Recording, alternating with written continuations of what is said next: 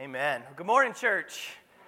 It's good to be with you. Uh, I haven't met you yet, and I saw some new faces this morning. I'm glad you're here. My name is Justin. I'm one of the elders and pastors here at the church, and uh, we've been wa- starting to walk through the Gospel of John together. Uh, we're going to be in John chapter 2 this morning, so if you have your Bibles, have them open. Uh, we want people engaged in the Word together, so we're not going to have the verses on the screen, but invite you to follow along. So, John uh, chapter 2. I'll never forget the first time that I held it. Christmas wrapping paper was on the floor, and I lifted it out of its little white box. The iPod Touch. I had never seen anything so beautiful in my life. Hadn't met Jill yet, so the possibilities were endless right? This is 2008 was the year, and I hadn't owned an iPhone yet. That wasn't really a thing quite yet. And so I was comparing the touch to my previous flip phones and that iPod. Remember the original iPod with a little rotating circle clicky thing, and the screen was about this big? This was a whole new world. And I did not dare close my eyes. Uh, so I, I had apps for the first time in my life. And, and so, uh, if you remember, you remember Steve Jobs, he would always come out and, oh, the first thing, sorry, the first thing I did was I downloaded a game called Woodblock Classic. Anybody remember this game? Uh, I had a whole new world at my fingertips, and what I decided to do was basically play Tetris, right? Something I could have done for the previous 30 years on my Game Boy, but this one made a cool knocking sound with wood. Uh, do you remember uh, Steve Jobs every year? He would unveil the kind of the newest i thing, whatever it was, a pad or a pod, and he would have hints and teases of, of, of what was to come and how it would be the best thing that you would ever imagine, not just new, not just better, but, but new, right? It was completely uh, going to change your life forever. He was a modest man, right? We, we're always looking for the newest and, and best thing, the thing that's going to make our life happier, more efficient, more profitable, more powerful, more, more fun. And we've got them, right? We've got gadgets and gizmos aplenty. We've got who's its and what's its. Yeah, you, you know it. And yet, has a single gadget or gizmo ever been the final key to our happiness? Of course not. And as jacked as I was to get the iPod Touch, where is it now? I have no idea. It's probably out on one of those giant trash islands in the middle of the ocean. That there is something fundamentally broken within us and in our world is evidenced in part by our endless search for the next and the newest.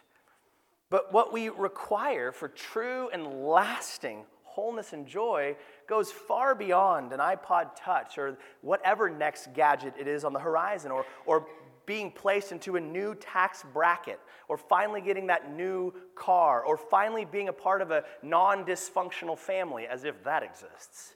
Or, fi- or, or moving to a new location where it doesn't rain every, all summer long, right? We've been walking through the Gospel of John, and in our next story this morning, we find the new breaking into the old. And this is the first of seven signs we're going to see from, from uh, Jesus in John's gospel here the, in the first half uh, of, of his gospel. And he speaks to what it is in this world and in each of us that needs to be made new. And how Jesus alone, the Word made flesh alone, is the solution to that problem. We sang it last week. Is all creation groaning? It is. It is the new creation coming. It is. We want to hear of those whispers in this story right now. So, John chapter 2, if you have your Bibles, two things that are made new. The first one is a new relationship, a new relationship. Let's start looking here in verse 1. On the third day, a wedding took place in Cana of Galilee. Jesus, his mother, was there, and Jesus and his disciples were invited to the wedding as well. Now, notice here four words in. It says, on the third day. Now, that begs us the question what? On the third day of what? What is the reference here? Third day in what regard? Well, John has taken um, very, uh, uh, he, he has really tried to walk us through the first week of Jesus' ministry. And so this, he's been very intentional to say, and then the next day, and then the next day, this happened. And so this in particular was three days after what we saw at the end of chapter one last week, his conversation with Nathanael and Philip. But you also wonder if part of this on the third day could be looking forward to the, the greatest event in human history that happened on the third day. Also, uh, if you're a 90s baby like me, it makes you think of one of the greatest Christian rock bands of all time. Hallelujah. Remember, John began his gospel by saying um, that the light of a new creation was breaking in to our darkness and death.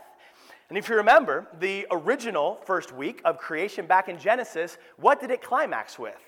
It climaxed with a wedding between Adam and Eve. And here we see in the first week of Jesus' ministry, it climaxes once again with a wedding. And just like that marriage between Adam and Eve was the light that would, that would, that would, start, the, would, would start a spark that would flame into Jesus, God's original mandate of creation, which was to do what? Be fruitful, multiply, and fill the earth. You're my image bearers, and I want you to fill the earth with human beings that image me, that reflect the light of my glory.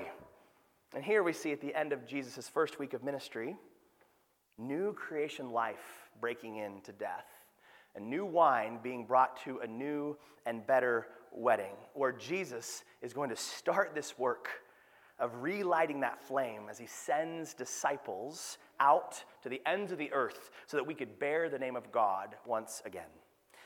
We find here Jesus first is establishing a new relationship with his earthly mother, Mary. His earthly mother, Mary. Look at me uh, with me in verse 3. When the wine ran out, Jesus' mother told him, They don't have any wine. Now, the wine ran out, it says. Wedding feasts in that day would often last up to seven days. The Jewish people knew how to partay. And it was an honor and shame culture, and so to run out of wine for the guests, it would bring shame to the groom and his family. They were the ones that were, that were the writing the check for this bad boy. Now, these people, they, they, they could get, it actually, there were times when the bride's family would get so ticked off if they ran out of wine that they would sue the groom and his family. You thought your wedding had drama, right? They took it seriously. Wine 1 1, we have an emergency. Women were often involved in the preparation of, of the, the food, and so it's likely that Mary would have been helping with this and would have known before Jesus that the wine was running low. So she comes up to Jesus and she says, They don't have wine. Now, this could feel like an, a passive aggressive uh, approach to Jesus, right? Maybe even some manipulation there. Hey, Jesus, they're out of wine, creator of the universe, right? Now, this is going to say in verse 11 that this is the first of the signs that Jesus had performed. So at this point, most likely, he hasn't done a miracle. So we don't know if, what she's expecting Jesus to do, but she knows he can and, and he, could, he could do something. At this point, uh, most likely, Joseph, Mary's husband, is, has died. Uh, we don't hear any account of him in all four Gospels in the adult life of Jesus. So we have good reason to believe um, that he is no longer here. And so, because of that, culturally, she'd be leaning on the firstborn of the family to, to, for direction and, and for protection, provision. Not a bad person to lean on. I know that my default is often when somebody doesn't know, I just say, call my mom. She'll know what to do, right? Something breaks down at my house, call Danny. He'll know what to do. He knows way better than I do. I stay in my lane. She goes, I think Jesus will know what to do. Verse 4 what has this concern of yours to do with me, woman? Jesus asks. Ooh, this is getting spicy. Now, woman in the day, our day, that's a good way to get slapped. Go ahead and try that with somebody next to you, right? See how that goes. But in the day, probably a better equivalent for us would be ma'am. Um, this was not disrespectful in the day, calling someone woman, but nor was it overtly endearing or warm, and certainly was not the kind of language that a mother or that a son would use to uh, their mother. And not only that, but what does he say? What does this have to do with me? What concern? This was a, a phrase to distance himself. What does this have to do with me? Why would this be my concern? And again, he wasn't being rude necessarily, but he was being abrupt. And, and most likely, this is at least a measured rebuke toward his mom. And notice his explanation. What does this have to do with me? Jesus asked. My hour has not yet come. And we'll see throughout this gospel, the hour is specifically a reference to his death and exaltation as the Messiah and Lord, Lord of all. Mary here, she just wants to avoid the embarrassment uh, at, the, at the wedding party for the groom and his family, right? But Jesus sees the bigger picture. That likely, Jesus here, as he's launching his public ministry, is gently clarifying a complicated relationship between his earthly mother as her son, but then also he is the Son of God, her Lord and Savior and King. If Jesus and Mary are friends on Facebook, it's complicated, right? It seems like at the beginning of his public ministry, one of the things Jesus is doing here is declaring himself free from any other human's will or manipulation. That, that it's only his Father's will. He's going to say this in chapter 5. He said, I do not seek my own will, but the will of him who sent me. Jesus says, My true north is, will always and only be what my Father wills for me, even if it means death for myself. And, and this is the good news that, that he wasn't and couldn't be manipulated by anybody else, his own mother or any other man or woman. Unlike us, Jesus isn't driven by the fear of man. Jesus isn't setting up an Instagram poll for everybody. What do you guys think I should do next, feeding or healing? He, he's not putting wine out in hopes that everybody will be impressed with him and like him, vote for him to be Savior of the world. And I, th- what good news. I'm so glad that Jesus isn't taking his marching orders from somebody else, namely me. I would make a terrible counselor or boss for Jesus. That, that we would find what good news here that he only takes his orders from the all wise, all good Father and him alone. That he's not polling the audience out of fear. Even family ties were subordinate to his divine, divine mission. That Mary doesn't get an inside power play because she gets to pull the mom card.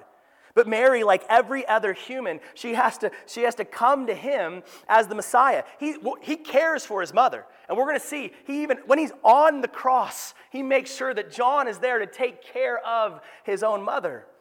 And she does play a unique role in his life. He's going to live out, honor thy father and mother. But Mary's going to find that he is the Lamb of God who takes away the sin of the world, and that she must come to him ultimately, like all of us must come to him. Not a wink, wink, I'm your mom, don't I have an inside access?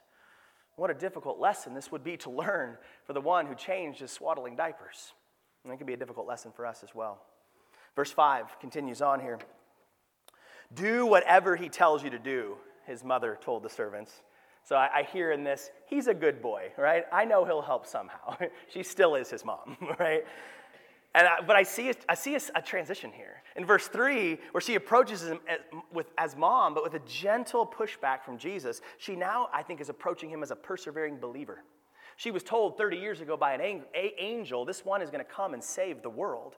And so now I hear in, in Mary exhibiting faith. I know my son. I know who God has declared him to be, and he will do what needs to be done. Listen to him.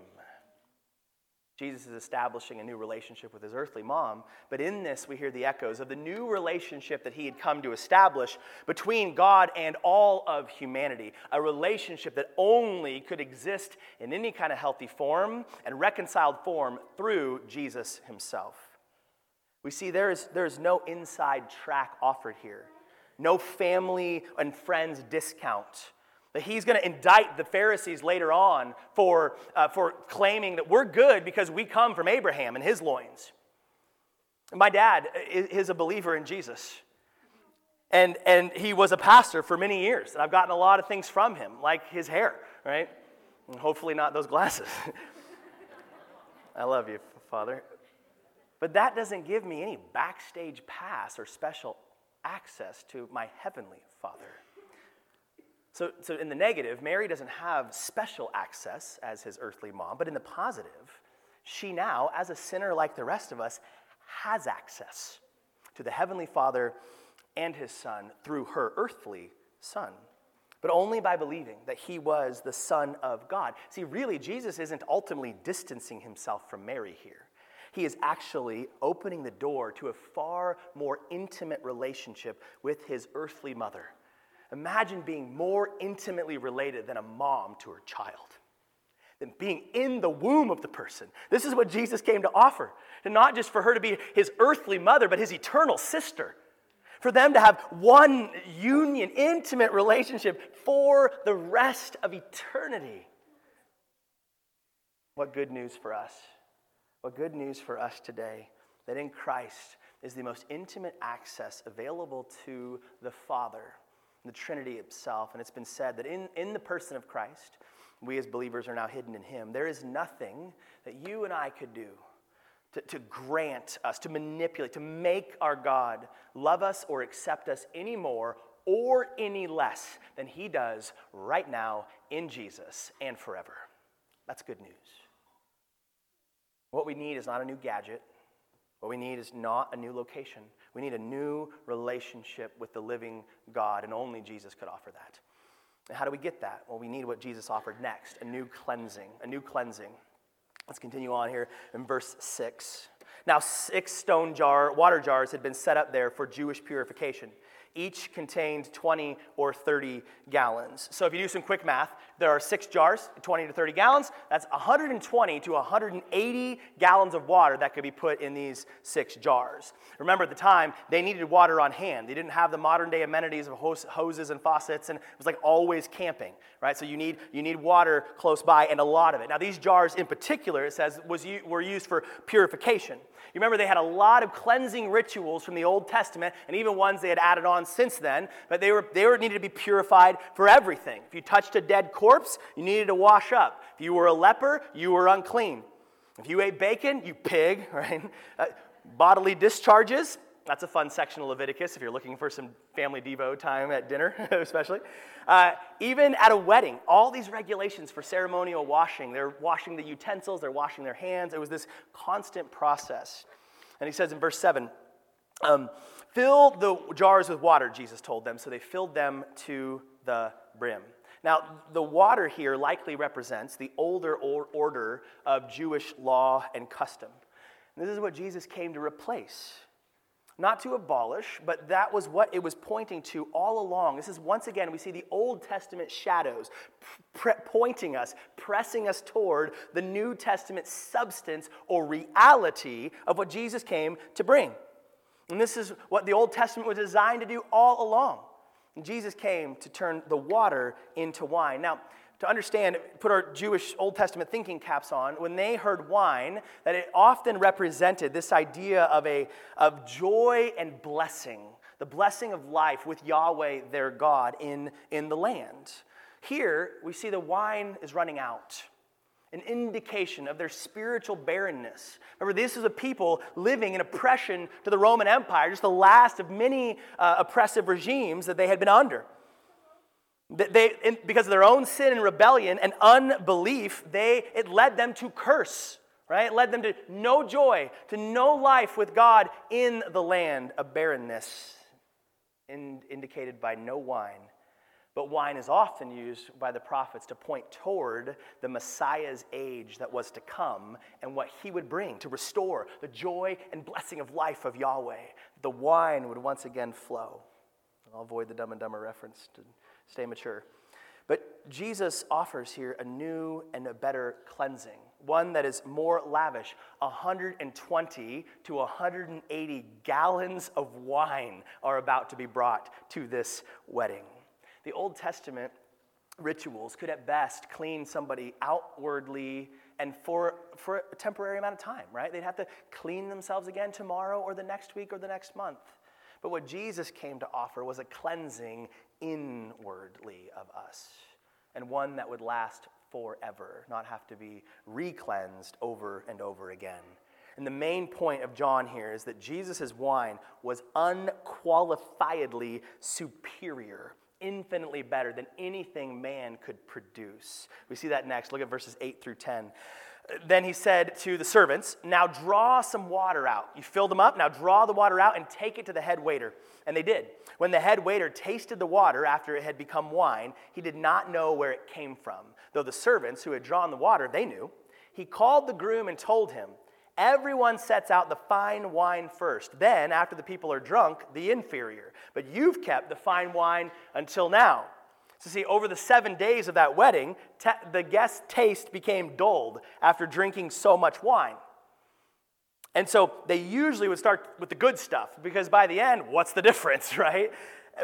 But here Jesus says, I've saved, that they recognize, man, this, the best has been saved for last. Now, I want to pause here because we're talking a lot about wine and talk about drunkenness here. Just a, a, a, moment to say, what does God's word say about alcohol? Now, we don't have time. This could be a six week series in its own right. I want to briefly touch on this because this might be sending off some, some signals in everybody's mind. Some have argued against any kind of consumption about, of wine or alcohol. Uh, and they would say, well, in, in, the Bible, any type of wine was just super diluted. It wasn't actually wine like we would think about today. Now, that is true. Often, it was a much more diluted a version of wine than what we would drink today. But there was plenty of wine and other alcohol. Old Testament often calls it strong drink that was imbibed, and it could lead to drunkenness. This was not just Welch's grape juice. And we see this in verse 10 after they were drunk, right? Some people would overdo it. Now, God, in His Word, never just straight up forbids the drinking of wine or, or alcohol. In fact, we see in Psalm 104, it's a gift from God. Everything God made is good and can be received by thanksgiving. But the problem is, is we can take those gifts and we can abuse them. And that's what our Bibles speak out against. That this must be done in moderation. That it must be, we must be under control. So Paul says, be controlled by the Holy Spirit, not by the wine that you put into your system. And, and, and it must be, we're going to see that you, we must do all things sober mindedly. And when we're drunk, we can't, we can't do that. So, a word to the alcohol abuser abuse of God's good gifts are, is sinful. To be addicted to any of God's gifts is a form of idolatry and it, it leads to destruction, right? That's, that's why God says don't go there. It's for our best. But we'll, we'll see in a moment. There's hope for those of us who've abused God's gifts, which is actually all of us. And I, it feels like a good place to put in here a plug for a, a ministry we have on Tuesdays called Celebrate Recovery. Um, this is Tuesday nights at 6:30, and this is a, a beautiful. It's a, it's a, recovery program with Jesus in the middle of it, and not just, uh, for the record, alcohol and drugs. This would be somebody uh, dealing with pornography, or food, or relationships, or, or really any, any any disciple that wants to grow would benefit from Celebrate Recovery. Would, it would encourage you to check that out if the Lord leads you that way. But but Paul also is going to talk about another form of abuse um, in, in Corinthians and other places where that can be causing others to stumble that when we flaunt our freedom, that we'd say, no, the Bible says it's a good gift. But in love, right, love your neighbor, how, what, how is this impacting the people around us? And if we have a relative or a friend who's an alcoholic, how are they going to respond if we're bringing this stuff out? Or, or what if somebody else's conscience isn't where my conscience is? We err on the side of caution because the last thing we want to do is put up a hurdle in somebody's journey to Christ. But another word to the alcohol Pharisee. There are some who would condemn other people for even spelling the word wine, let alone drinking it. It is sinful also to push our personal convictions on others as a universal standard. And there's a celebrate recovery for you too and your issues, right? It's for all of us. But notice here the act of love from Jesus toward the bridegroom. I don't want us to miss this. Remember, this bridegroom could have suffered public shame and even a lawsuit if the wine would have run out. So, what does Jesus do? He spills out 180 gallons of wine to cover this man's shame and the potential debt. Just as one day we know he would spill his own blood to cover our shame and for the shame of the world. We often see blood associated with wine. Even Jesus in the Last Supper says, This wine, this is my blood. Right?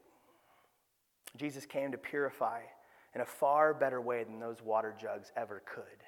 And just like with this man at this feast, he came to turn our shame into feasting. With that in mind, the, our author, he comes out and tells us the purpose of his, of his little story here. Verse 11 Jesus did this, the first of his signs, in Cana of Galilee. He revealed his glory, and his disciples believed him. Now, this is a foretaste of his glory. There is more to come.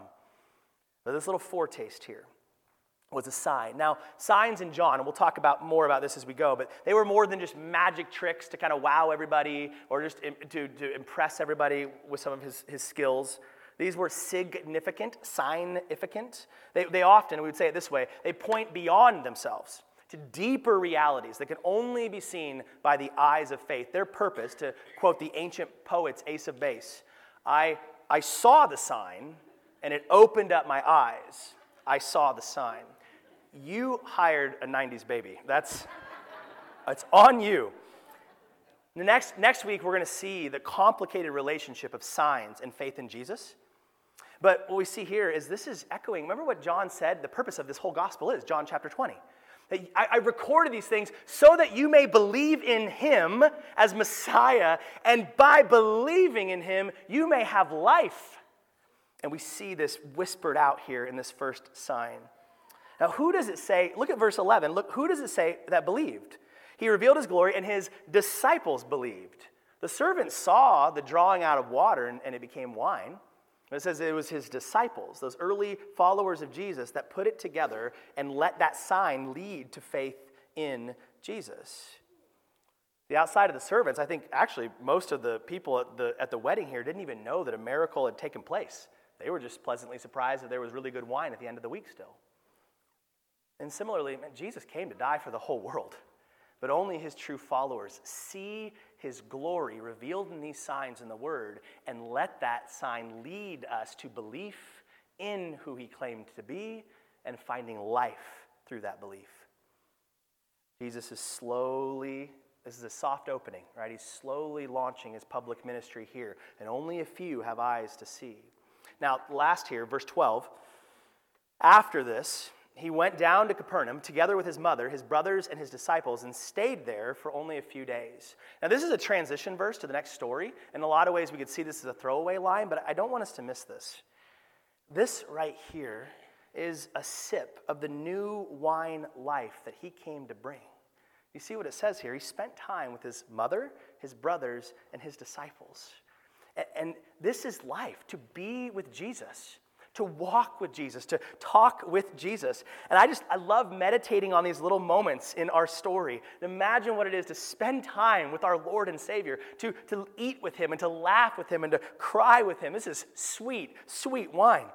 This, this after party from the wedding here is a foretaste of the wedding feast that's to come. Isaiah 25 talks about, points forward to it. Revelation 19 tells us the reality of it. But notice here that Jesus came, he clarified his relationship with his mother Mary, but notice here he set time apart for her and for his brothers, his family, alongside of his disciples. And it makes me think that of the tension that we often feel with family and mission. That this is an easy, like Jesus sent us out and says, Go, this is what I want you to give your life to, is to go make disciples of me who go out and make other disciples of me. That's why we're here. But then we also have physical families. And I think we can go into either ditch, that there are ways that we can make ministry an idol. And we're, every time the church is open, we're involved and we're doing good things, but we're neglecting our children, our spouse, our, our brothers and sisters, our parents, whatever it might be. We can also sway over into the other ditch and actually make family an idol and neglect the mission that we've been called to be on. We want to keep on the straight and narrow. And, and I would say one exhortation would be to go on mission as a family. But a lot more could be said about that one too. What does this story teach us for today? What, what is this new relationship, the new cleansing that Jesus came to offer? What does this look like for us in 2023? Two things. A, Jesus is Lord of life. He is Lord of life. We see him clarifying his relationship with Mary. And, and in our new relationship to God through Jesus, we need to get straight who is the Lord in this relationship. Jesus is going to la- later clarify to his disciples nobody comes to the Father but through me. But Jesus is not just Lord of our initial access point to the Father, but he's also Lord of how we live every aspect of this life. That Jesus is the Lord of my screen time.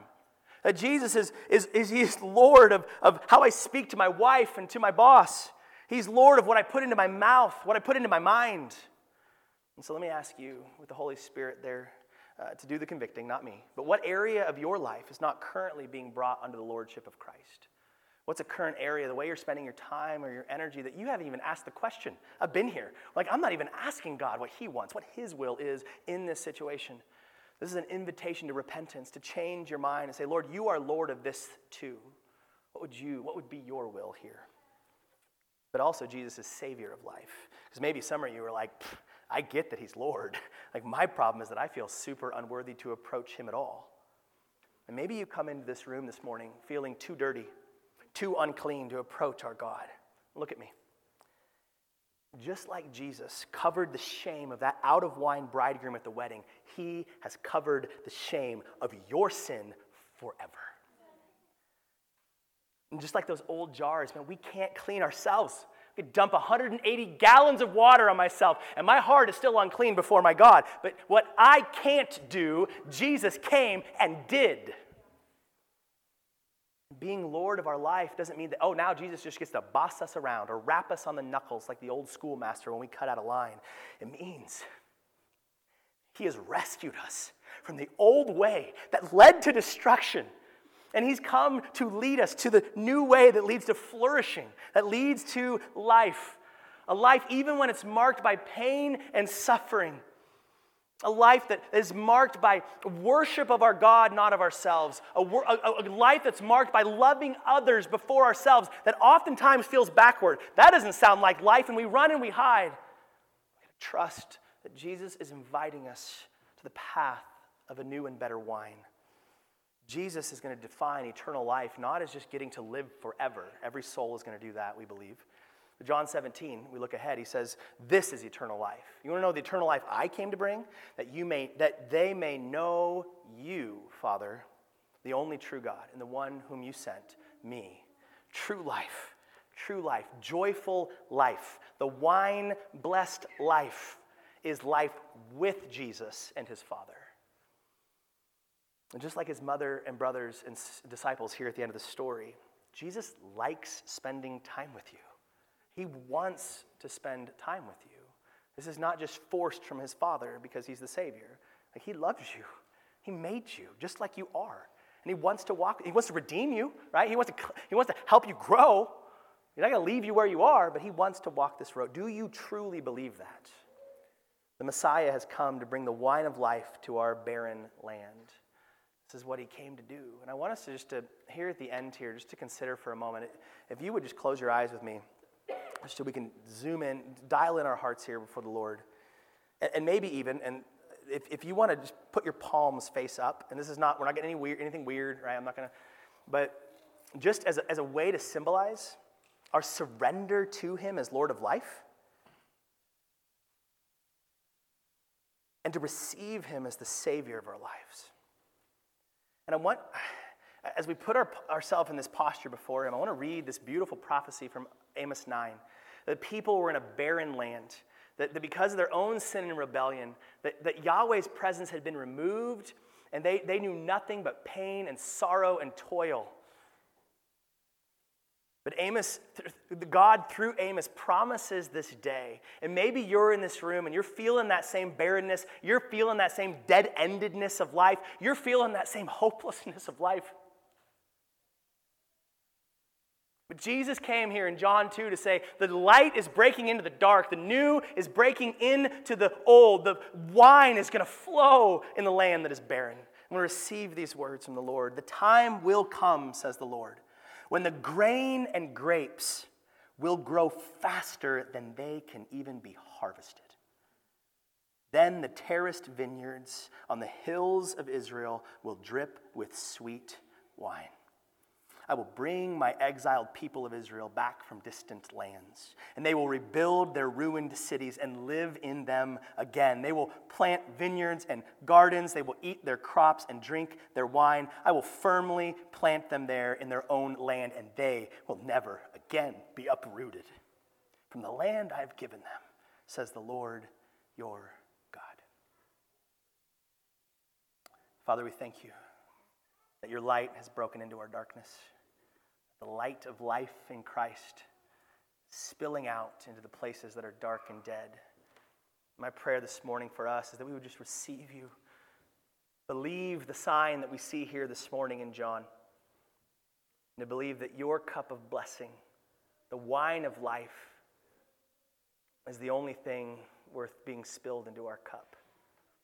That we would declare you Lord of our life, cry out to you as Savior of our life Lord, I know, I know my own heart.